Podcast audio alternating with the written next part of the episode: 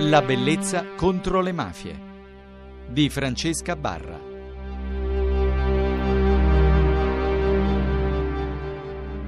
Alla bellezza contro le mafie parleremo di un super latitante, di un, di un uomo ai vertici della cupola, ma soprattutto parleremo di colui che ha scritto un bellissimo libro. È un giornalista innanzitutto campano, e poi ci tengo a specificarlo e poi vi farò capire il perché. Comunque lui si è occupato di crimine, terrorismo internazionale, eh, giornalismo d'inchiesta, insomma è davvero una delle voci più autorevoli, e io sono molto contenta quindi di presentarvelo. Lui è Fabrizio Feo e presentiamo con lui il libro Matteo Messina Denaro, la mafia del camaleonte, edito da Rubbettino. Ciao Fabrizio. Eh, ciao Francesca, grazie a te anche per quello che hai detto. Una lunghissima presentazione. Infatti. Che però meriti. Noi ci siamo conosciuti adesso in occasione di un festival, il Festival dei Liberi di Mafia Lamezia Terme. Abbiamo sì. potuto chiacchierare, ascoltare anche insieme la presentazione di molti altri libri. Il tuo mi ha sorpresa per, per molte ragioni. La prima è perché un giornalista campano si occupa, dopo tanti anni, di un uomo specifico che ha poi dei rapporti e dei contatti con i più potenti boss mafiosi. Beh, le ragioni sono tantissime. Diciamo quelle due, le due principali ragioni per cui io ho scelto di occuparmi di questo personaggio. Prima una eh, generale, che riguarda eh, la caratura, la pericolosità di questo eh, personaggio di Matteo Messina Denaro e il suo ruolo non solo semplicemente nel panorama eh, diciamo mafioso eh, di Cosa Nostra in senso stretto, ma del crimine organizzato in Italia, e io direi, eh, senza voler sembrare esagerato nell'affermazione, eh, a livello eh, planetario. Intanto bisogna ricordare che eh, nell'elenco che fa Forbes dei più grandi latitanti e dei più pericolosi latitanti del mondo, lui arrivava al quinto posto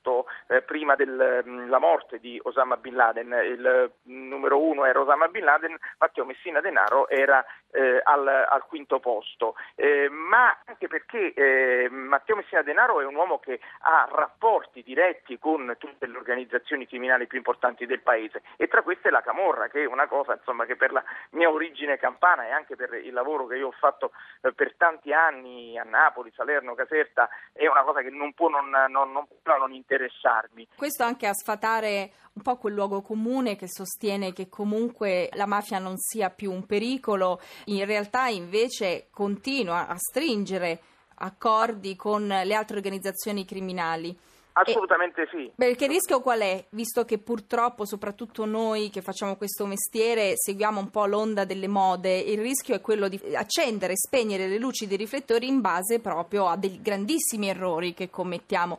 E ti, ti dico questo perché io di recente ho letto una, una bellissima intervista su Sette, esordiva così: la mafia sta cercando un nuovo leader per tornare a fare le cose gravi. E naturalmente eh, nell'intervista si parlava anche di Matteo Messina Denaro, e l'intervista è stata fatta a Marzia Sabella, che eh, sappiamo che è procuratore a, a Palermo, uno dei pochi magistrati che ha lavorato alla cattura di Bernardo Provenzano. È anche una nostra responsabilità, quindi immagino che nello scrivere questo libro tu abbia voluto anche riaccendere dei riflettori. Assolutamente, perché questa era l'altra motivazione, cioè io penso che questo personaggio, ma anche la lettura che è stata data in questi anni di Cosa Nostra, delle sue dinamiche, che non sono un fatto per mafiologi, sono una cosa che ha immediate ripercussioni e ricadute sul, appunto, sulla capacità dell'organizzazione criminale di eh, compiere reati, di fare eh, le cose gravi eh, di cui parlava la Sabella, ma anche tante altre cose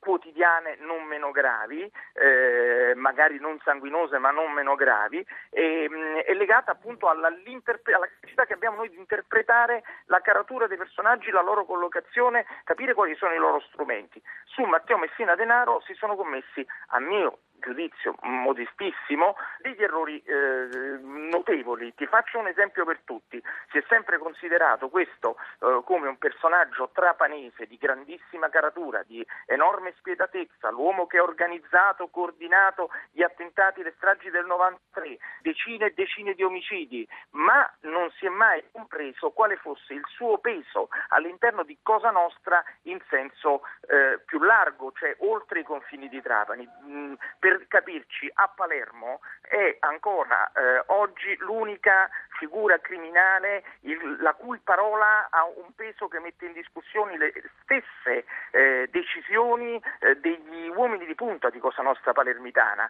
Eh, Messina Denaro in fondo è sempre stato un gran protetto di Riina, uno dei suoi preferiti. Certo, certo, basta pensare che nel momento in cui Riina eh, eh, praticamente viene catturato, l'archivio di Riina, come era stato per il suo tesoro peraltro... Si eh, pensa che viene... sia custodito da, da, da Messina Denaro. Messina. Certo, il, il suo tesoro era effettivamente custodito, è stato anche ritrovato grazie a un collaboratore di giustizia che era un amico e strettissimo eh, complice di, di Matteo Messina Denaro. Prezzo, la... scusami, io non ti voglio interrompere, ma mi piace così no. tanto chiacchierare. No, poi con... Quando si parla di un archivio, un archivio Archivio scritto, eppure la regola non è quella di distruggerli?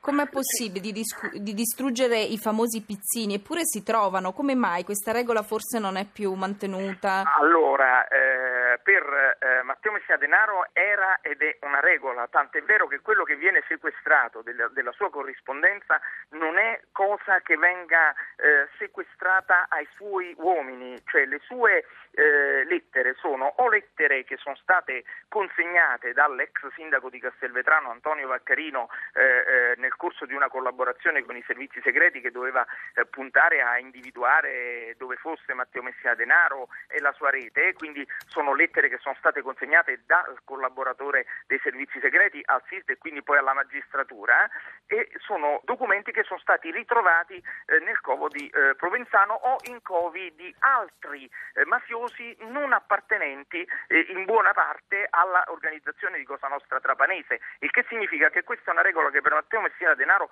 vale sopra ogni altra cosa, tant'è vero che lui si arrabbia tantissimo, lo si legge nelle righe scritte a Vaccarino eh, quando si rende conto che a Provenzano siano stati sequestrati tutti quei pizzini. Eh, nel caso di Riina, beh, Riina noi l'archivio non l'abbiamo, quindi Riina lo custodiva secondo le regole, eh, doveva tenerlo perché lì dentro c'erano elementi che riguardavano suoi colloqui con apparati deviati, eh, politici, con i quali aveva, diciamo così, rapporti a di trattative, quello che, che fosse, ma lo, lo custodiva gelosamente. Proprio per questo, da notare, Francesca, eh, che Matteo Messina Denaro riceve l'archivio di Riina, nemmeno il cognato di Riina, Bagarella. Questo cosa vuol dire? Che Matteo Messina Denaro era considerato sostanzialmente Fort Knox da, da Riina. È vero quello che dici, è un'osservazione che deve far riflettere la tua. C'è moltissimi altri boss di un certo livello, penso a Ilo Piccolo eh, e a tanti altri, mantenevano l'intero archivio,